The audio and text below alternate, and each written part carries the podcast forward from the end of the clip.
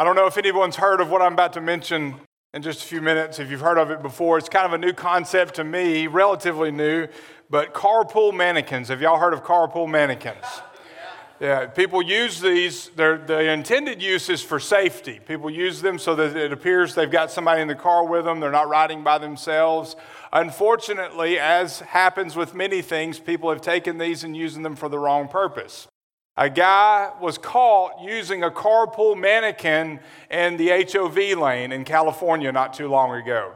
A policeman noticed it. He was in front of him, veered out from in front of him, and somehow got a good glimpse of the mannequin and realized that it was a legless mannequin in the seat next to him. I've got a picture if it comes up in just a few minutes, hopefully. We're having a little bit of technical difficulties, I think. But if you, you, you see this poor mannequin is in, he's got it dressed in a hoodie, which is pretty amazing. Uh, you can see from a distance, maybe you could tell, maybe not be able to tell, but you walk up on the car and realize there's no legs to this thing, which the police officer did. And here's the thing the minimum fine in California for this is $500. The mannequin costs $400. I'm thinking it's easier just to sit in traffic than to pay $900 to hopefully get away with something like that. Uh, you know, for safety, yeah, I get that. That's, that's reasonable. But to use it for something like this, I mean, really, just sit in traffic like everybody else. Uh, everybody has to do that. It's just wrong and a little creepy, too, to be riding next to a legless mannequin. What am I getting at here? Well, mannequins teach us about idolatry. You want to know how? Well, Rick Ezell says this. He said, Idolatry is like hugging a mannequin. It is. It's empty. There's no emotion. There's no relationship. There's nothing there. And that is exactly what idolatry does for us. It is empty. You are worshiping something that is empty, that has no relational capabilities. And as we saw last week, God wants to have a relationship with us. He is God, He is separate, He is holy, but He is also a relational God. And so, as we continue this morning in our series on the Ten Commandments, God's blueprint for a morally excellent society, we realize that God not only reveals Himself as the one true God, he reveals himself as a personal God that wants to bless you, that wants to meet your needs, and will, can, and will meet your needs. A mannequin can't do that. There's no back and forth. You know, think about driving down the road with this mannequin. There's not going to be any heart to heart conversation. There's not going to be any back and forth. I mean, you won't argue over what music to listen to, but you're not going to have any real meaningful discussion either, are you? Well, that's idolatry. You can worship an idol, but there's not going to be real de- any real depth, no back and forth, no relationship. And God says, Why would you have a mannequin when you could have me? When you could have a relationship with me? Why would we ever give our affection to anyone or anything else that rightfully belongs and should be directed toward our Creator? That's what idolatry is about. The Ten Commandments provide a blueprint for a morally excellent society. And in this, we see the reason, the way this works is we divide them into two categories. And the Ten Commandments cover all of life, cover all of my personal life, but also all of my life in society, the structure for society. We can divide them into two categories that describe how we are to build our relationships. The first four deal with my relationship to God, how I relate to God. The last six deal with how I relate to other people. So there's the foundation for building relationships. The Ten Commandments were never meant to save us. They were never meant to show, to, to perform the act of salvation. They were meant to show us our need for salvation. They show us God's standard, a perfect standard that we could never meet, and they should always, as a result, be placed right beside the gospel. We should never isolate the Old Testament, the Ten Commandments, from the New Testament, the story of salvation. It is one continuous story from beginning to end, and the Ten Commandments have a part in that story of salvation, showing us that we can never, ever meet God's standard on our own. We need Christ. They always point us back to Jesus. And they are just as relevant today as they were when God gave them to Moses. After we're saved, the Ten Commandments guide us on God's right road and they guard believers against the world's wrong road. They are guardrails for life. They set limits for us. God doesn't give us the Ten Commandments to be mean, to be hateful, to uh, suppress our enjoyment. He gives them as guidelines so that we can live a life that's pleasing, that's joyful, the life that He intends for us to lead. The question for today as we move on. The question is can I really, really know God? Can I really know Him personally? That's what the second commandment deals with. Now, the first two commandments sound very similar, but they are different. The, in the first commandment, God is real, revealing Himself personally as the one true God. The second commandment shows me how I am to relate to Him. The first commandment deals with who or what we should worship. The second commandment deals with how we should worship. The first commandment deals with worshiping the right God. The second commandment deals with worshiping the right God the right way. It's all about relating to God appropriately as we should. And so, wrapped up in the second commandment is this the, it, the fact that it is given to us to prevent us from anything getting in the, in the way of the relationship that we are meant to have with our creator. So the reason this is important when god is in his proper place everything else falls into place. You remember the golf ball and the, the rice illustration from last week. If we put God first and in the center of our lives, everything else falls into place. That is why this commandment is important. So let's look at it together. Exodus chapter 20, verses 4 through 6. We'll read verses 4 through 6 of Exodus chapter 20 together. Do not make an idol for yourself, whether in the shape of anything on the heavens above, or on the earth below, or in the waters under the earth. You must not bow down to them or worship them, for I, the Lord your God, am a jealous God, punishing the children for their father's sin to the third and fourth generations of those who hate me, but showing faithful love to a thousand generations of those who love me and keep my commandments. Do not make for yourselves idols Last week we talked about there's a negative and positive to the first commandment.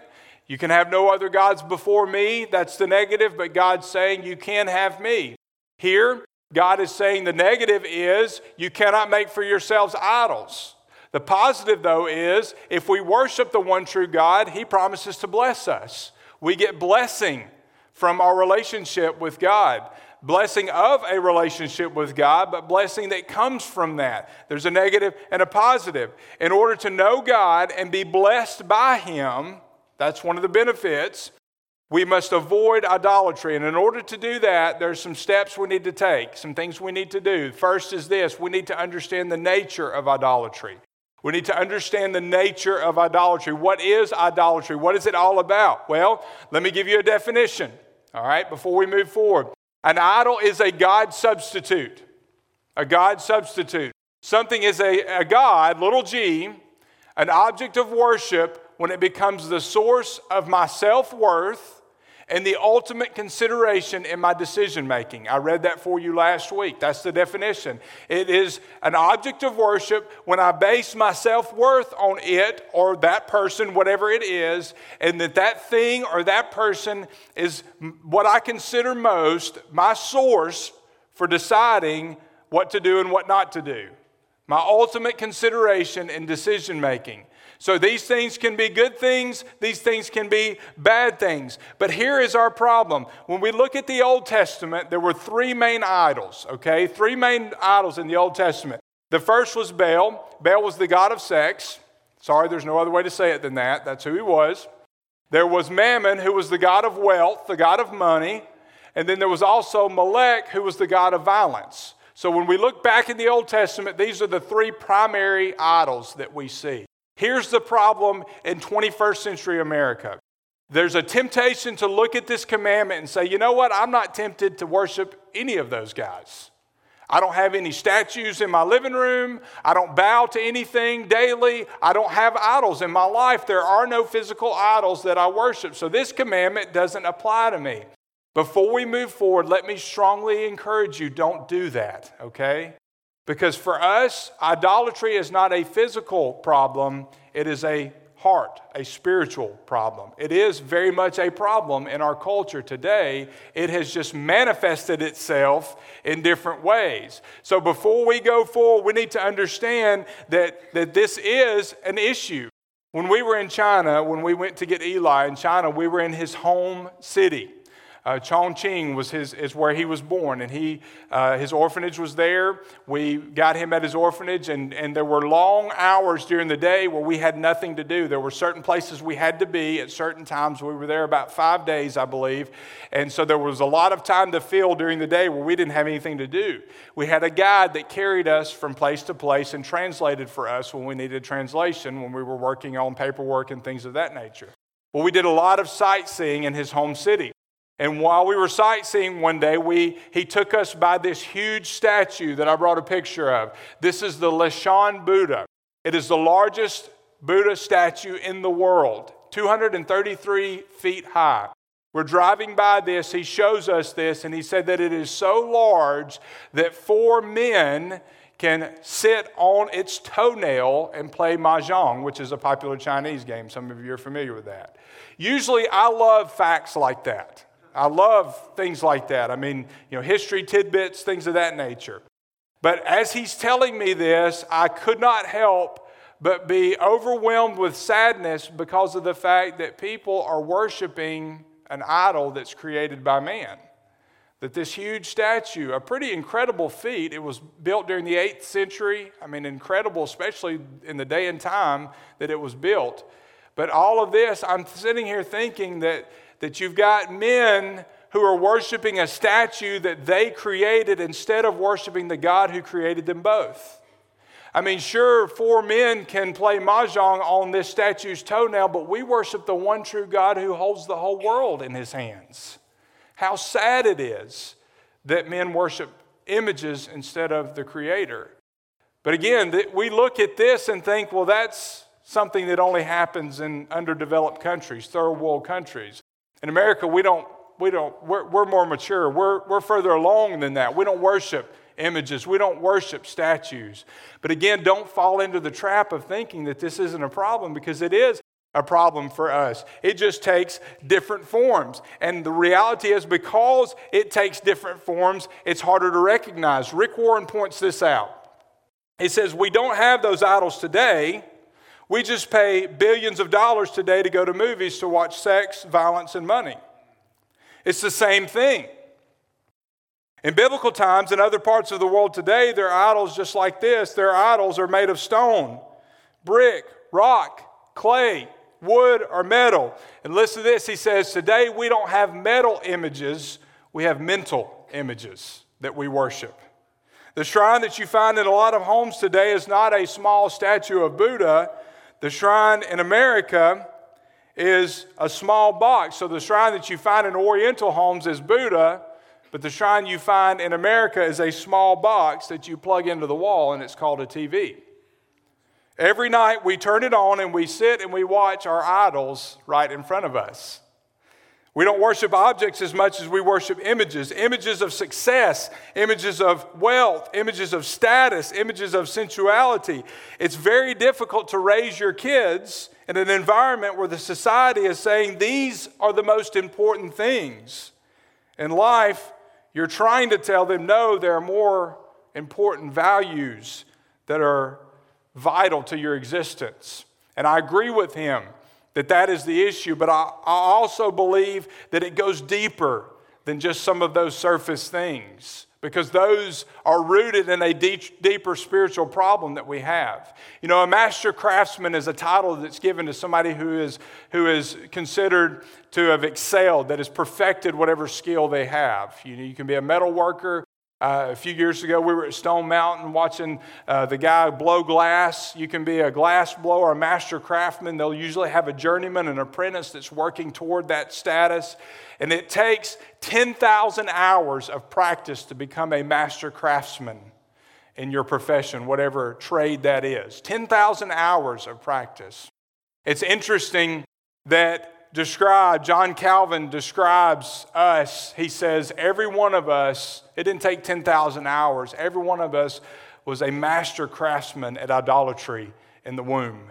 We were born with this tendency to worship things that we can hold on to, ideas, things that we desire instead of worshiping the one true God. We are all master craftsmen. Idols are man made. We learn in verse 4. However, we don't make them with our hands here. I mean, the largest stat, uh, statue in, in China is, is the Leshan Buddha, but the largest uh, idol in our lives in American culture is self. It is really the desire to be God, which is what, what idolatry is. It is worshiping what we think or what we've created as God instead of worshiping the true God. It is what I want instead of what He wants. It's my idea of, of who God is versus who He really is and who He's revealed Himself to be. And, and idols, it's a daily struggle. It's, it's hard to face these idols, and there are two reasons for that. Two reasons idols are hard to face. One thing is they're typically not bad things. Idols can be your family, can be your job, they can be friendships, I mean, they can be things that are good. Typically, sometimes they are bad things, but typically they're not bad things. It's just that we've given them a place of prominence in our lives that is inappropriate. It's a place that belongs to God. They've, they've taken a place of too much importance. Our self worth, our decision making hinges on those things, good things. The second reason is that they're typically not superficial and simple, they're typically deep rooted issues. I mean, family relationships, marriages, those are deep and should be deep rooted relationships. And these things, they're good and they're hard to identify as idols, but they are still very much idols in our lives. Idols are anything that we use to fill the God shaped void that exists in all of us. Anything that we attempt to fill that void with other than God Himself becomes an idol. Ecclesiastes 3:11 tells us he has also set eternity in our heart. There is built within us a desire to know our creator. We weren't made just for this life. We were made for eternity. There's only one way we can find eternity in heaven, and that is through a relationship with our creator. Genesis 1:27 says God created man in his own image. He created him in the image of God. He created them male and female. In John 4 24, we're told that, that God is spirit and He creates us in His image. He gives us a spirit, and that is how we relate to Him. And so, if we try to fu- fulfill that need to relate to God in any other way, then we are committing the sin of idolatry. We're filling that God shaped hole with something other than God. And sin causes us to believe this lie that we can create God in our own image instead of recognizing that we are created in His image. That we can make God, even our concept of God, what we think He should be.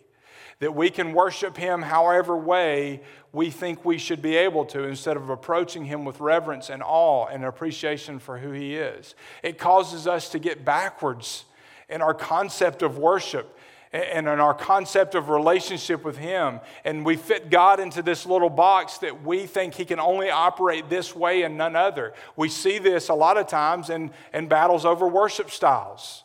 And what happens there is people are confusing the expression of worship with the essence of worship. The expression equals the style of worship, the, the essence of worship is God Himself. He is the focus of our worship. And I don't care what style music it is, whether it's old, whether it's new, if, it, if God is at the center, if it honors Him, and if it glorifies Him, and if it exalts His name, we should be thankful for it. And we should be able to worship God with it. I believe God is, is pleased by all different styles of worship. I think we're going to be surprised when we get to heaven and see some of the instruments that He enjoys, some that we've never heard of. But the point is, is that we get confused and we think God can only operate this way, or we can only, He's only going to do this and He's only going to do that, and it has to fit into my little concept of God. And what we're doing there is we are creating Him in our image instead of understanding that we were created for Him. Now, talking about idols, quick side note this doesn't mean that religious art is evil, okay? So don't go home and throw away your paintings of Jesus if you have one. It's okay to have those things. It's when we start to worship those things that it becomes a problem. I believe that Satan would have us worship anything, no matter how good, if it takes our attention away from God. The point is, where is the focus of my worship? Idolatry is anything that we attempt to put in the place of God, and it's anything that we attempt to do in controlling God. We try to limit God.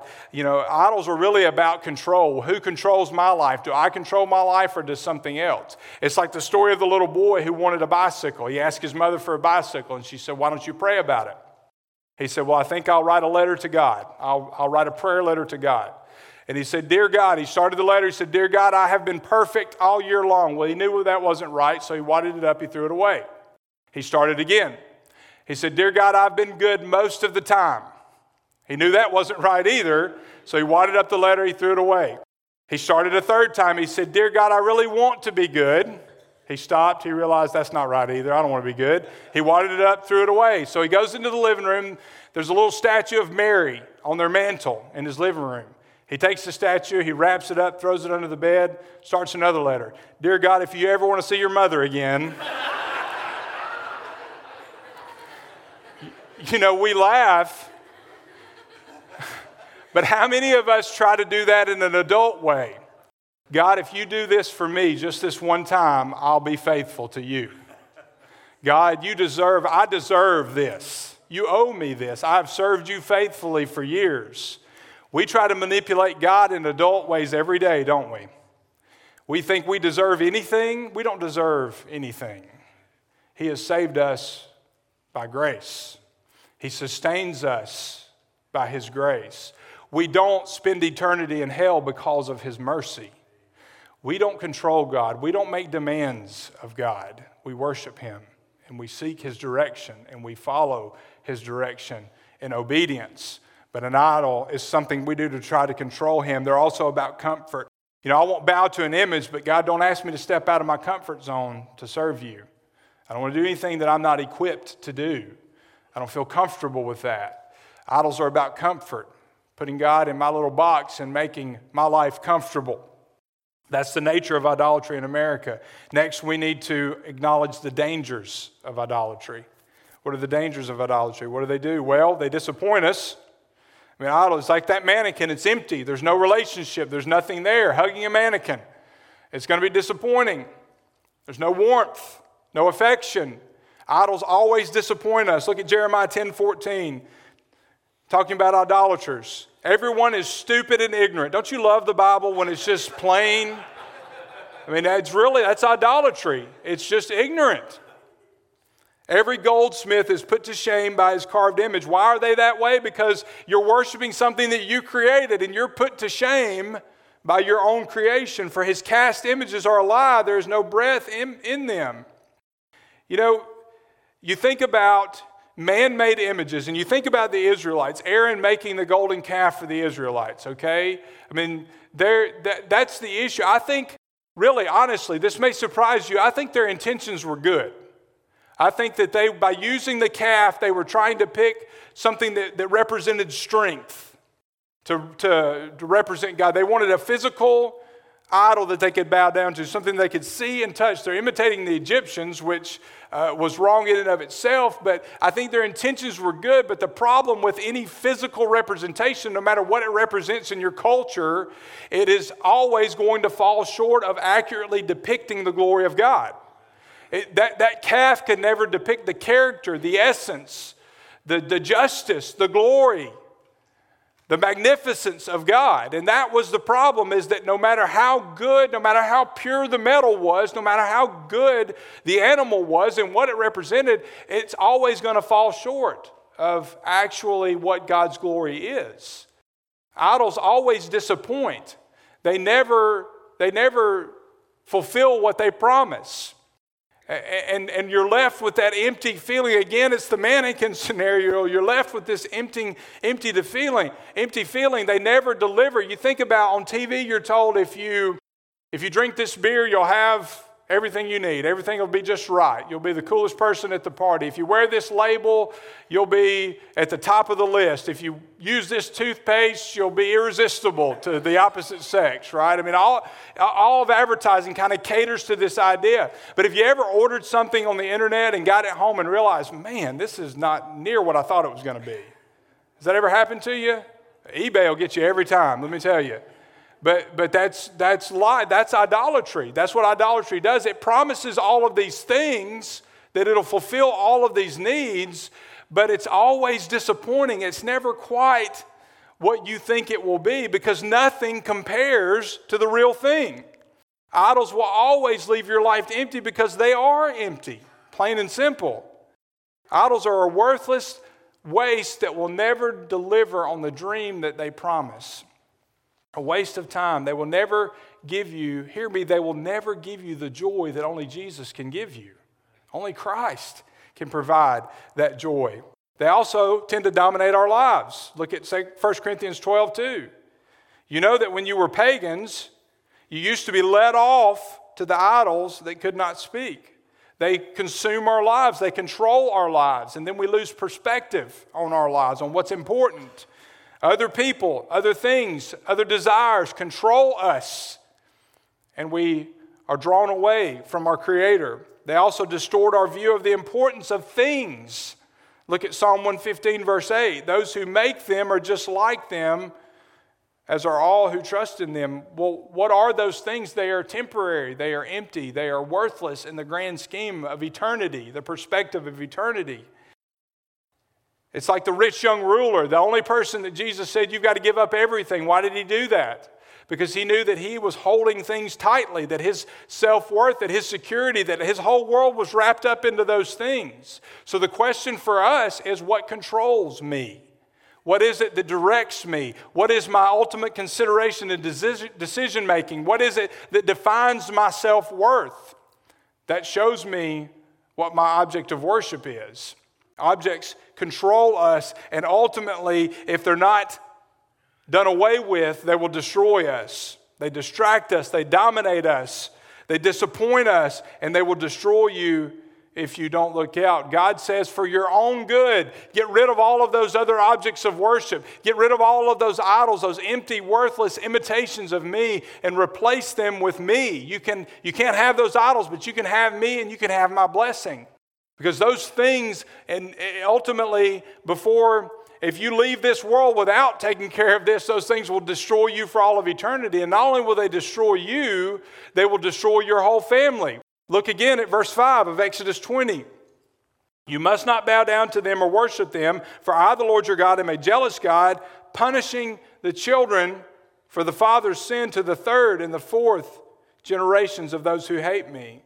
You end up with a distorted image of God, but then you also end up with a distorted image of what He wants for you and left unchecked, that will ultimately destroy you. But here's the sad part idols can destroy you, but they don't stop there. They can destroy your children and your children's children because there's nothing worse to pass down to your children than a distorted view, a distorted concept of God.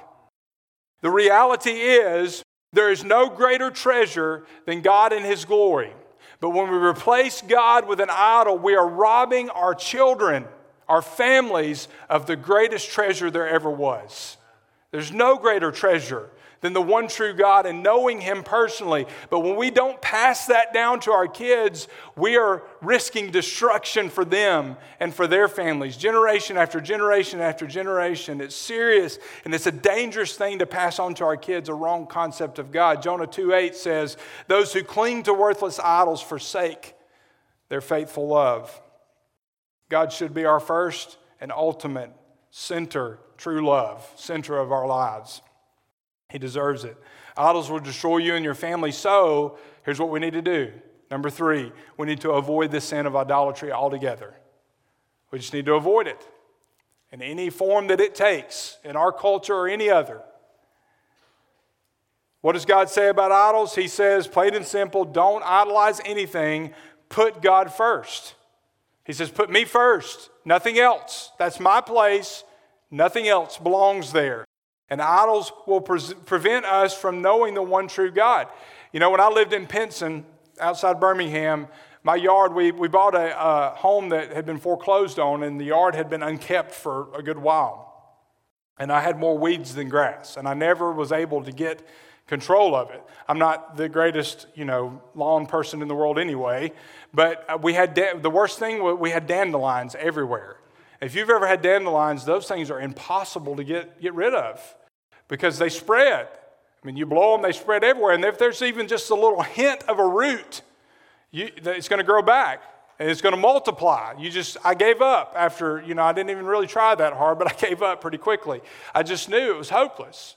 That's the way idols are in our lives. If we want to get rid of them, we've got to get rid of them. It's not just a surface issue. It's not just a matter of cutting the grass, you know, cutting it off at the top. We got to get rid of the root. We've got to cut it off at the root. And here's where we learn the important principle that the only way to dig up and to kill deep idols in your hearts, in my heart, in your heart, is to crush our pride and to cultivate humility. It requires humility, humbling myself before God. Not my picture, whatever I think he should be, but who he really is in his majesty and his glory. And we have to replace the worship of that idol with the worship of the one true God who alone deserves our worship. Worship only him. God is the solitary God. Remember Deuteronomy 6 4. Deuteronomy 6 4 Hear, O Israel, the Lord your God, the Lord is one, the one true God. There was a teacher who recently asked her her third grade students to write letters to God. And it just, it's amazing. I think, I know we're born with this concept of a belief in God, that God is real and that He's who we go to for answers. And, and I'll read some of these for you. Hopefully, they'll amuse you. You can see them on the screen. One, one little guy said, Dear God, or, or gal said, Dear God, on Halloween I'm going to wear a devil costume. Is that okay with you? Probably not, but you know, at least she asked. This is, this is a great one. How did you know you were God?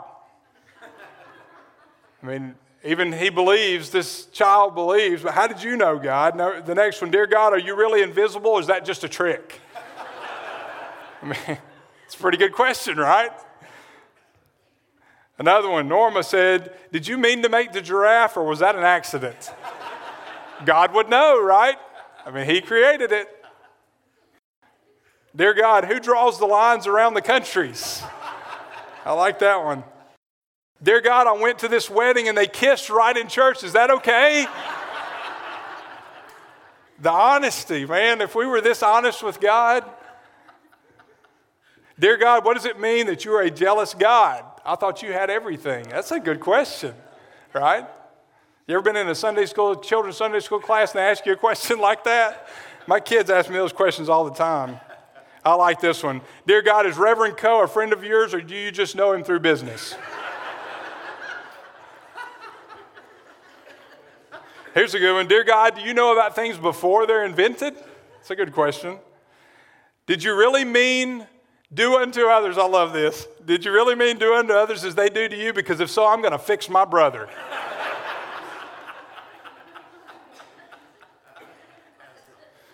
Dear God, when you made the first man, does he work, did he work as good as he does now? Man 2.0, I guess, our technologically advanced society. Dear God, my grandpa says you were around when he was a little boy. How, how far back do you go? Dear God, I know all about where babies come from, I think, from inside mommies and dad and daddies put them there. Where were they before that? This is a pretty deep question. Do you have them in heaven? How do they get down here? Do you have to take care of them first? Please answer all of my questions.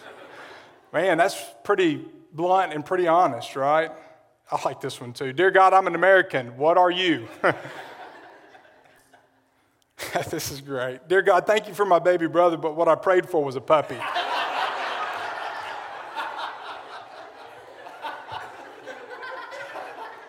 I'm pretty sure my kids did that too.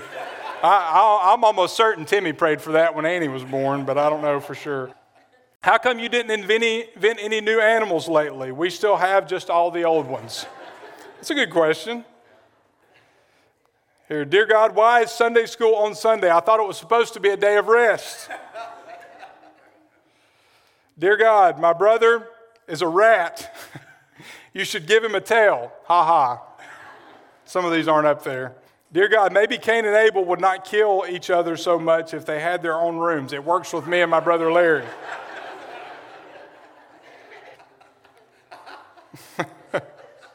This is a good one. Dear God, I bet it's hard for you to love all everybody in the whole world. There are only four people in my family, and I can never do it. This one related to the other one. Dear God, my brother told me about being born, and that doesn't sound right. Dear God, all of the people you work for, I like Peter and John the best. He liked them pretty well too, as a matter of fact. If you watch in church, dear God, if you watch in church on Sunday morning, I will show you my new shoes. oh, this is good. We read that Thomas Edison made the light, but in Sunday school they said you did it, so I bet he stole your idea. there we go. Dear God, it's great the way that you always get the stars in the right places. Yeah, that's pretty good. Hey, we'll finish this. Dear God, I do not think anybody could be a better God. Well, I just want you to know I'm not saying that just because you're God. Even third graders know where to go with their questions. Even they recognize the one true God. The question is do we? Only He has the answers for life, only He knows what's right and what's wrong. Only He knows the direction that my life should take, not anything else put in His place. And only He deserves our worship. And here's the definition of worship worship means to ascribe the ultimate value and priority to something by giving it the full attention of our mind and the full affection of our heart. The full attention of my mind and the complete affection of my heart. Nothing else. That affection belongs to God and God alone.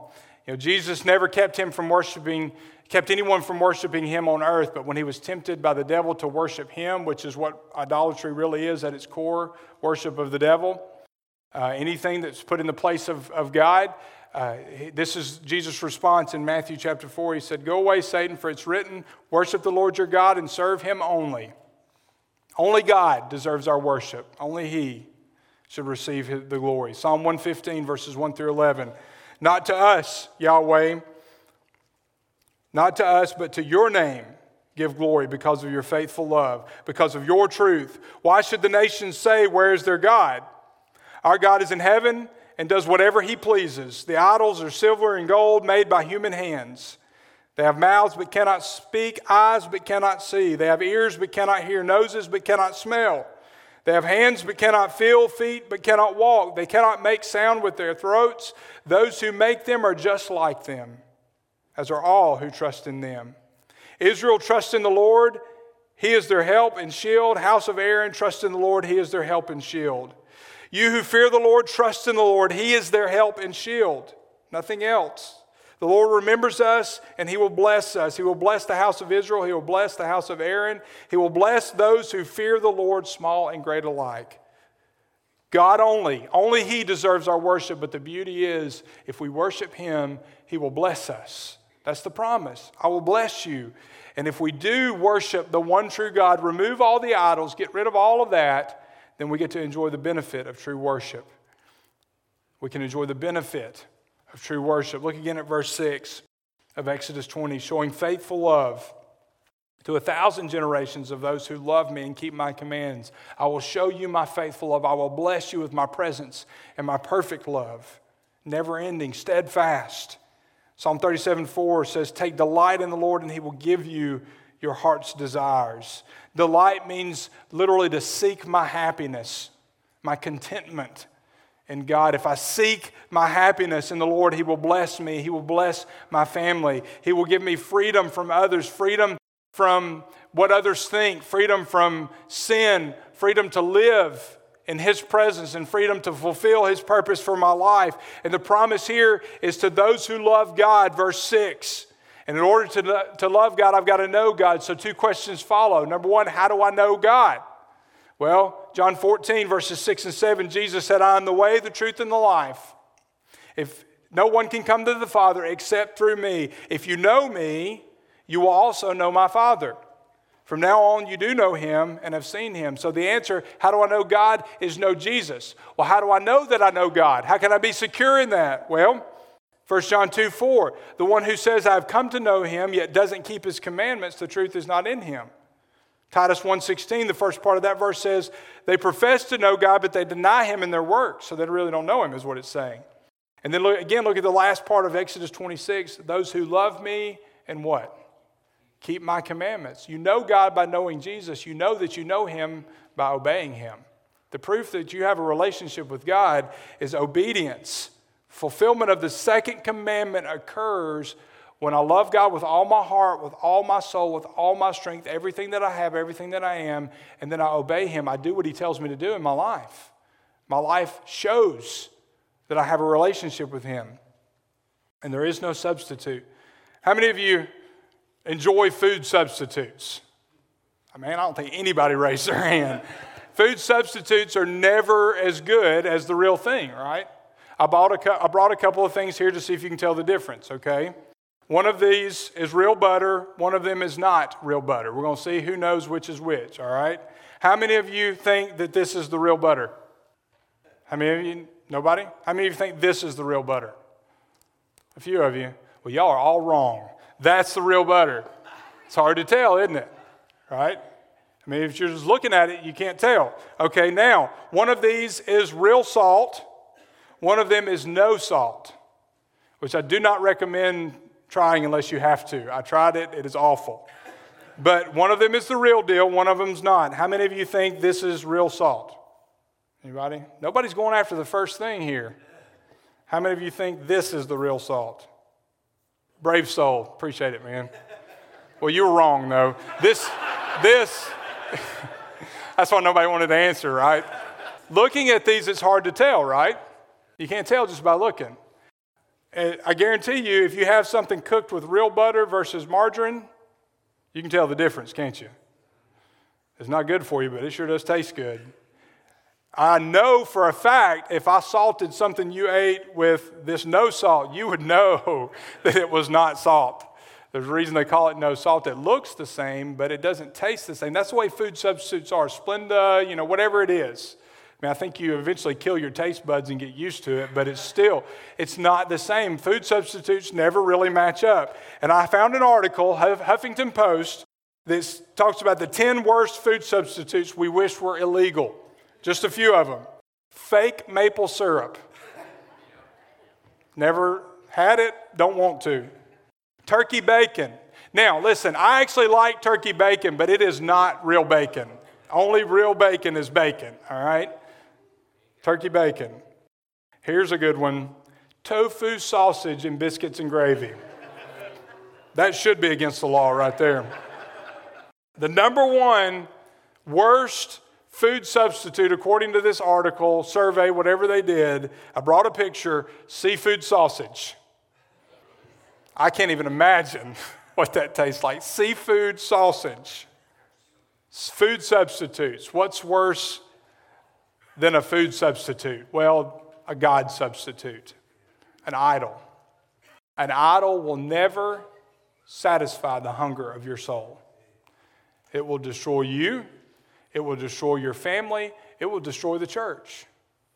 Because here's something that's true in life and something that's true in worship nothing tastes as good as the real thing. And that's why when you look in Psalm chapter 34, verse 8, David says, Taste and see that the Lord is good. Happy is the man who takes refuge in him, not a substitute, but God. Nothing's as good as the real thing. Nothing will ever compare. Idolatry, confess it to God, get it out of your life, and put God in the place that He rightfully deserves at the center, at the first, at the beginning of it all, and in the center of it all. Worship Him and Him alone, and experience the joy of knowing Him and the blessing of His provisions in your life. Let's pray together. Father, Thank you for the privilege of being able to have a relationship with you. We don't deserve it, but yet you give us the opportunity to know you. You make it possible for us to approach you through your Son Jesus. It is only by your grace that we are able to experience the relationship that we have with you, the blessings that you've promised. Lord, just speak to our hearts, and if there are other decisions that need to be made, I pray that we would make them now. For it's in Jesus' name that we pray. Amen. Would you stand for our time of commitment?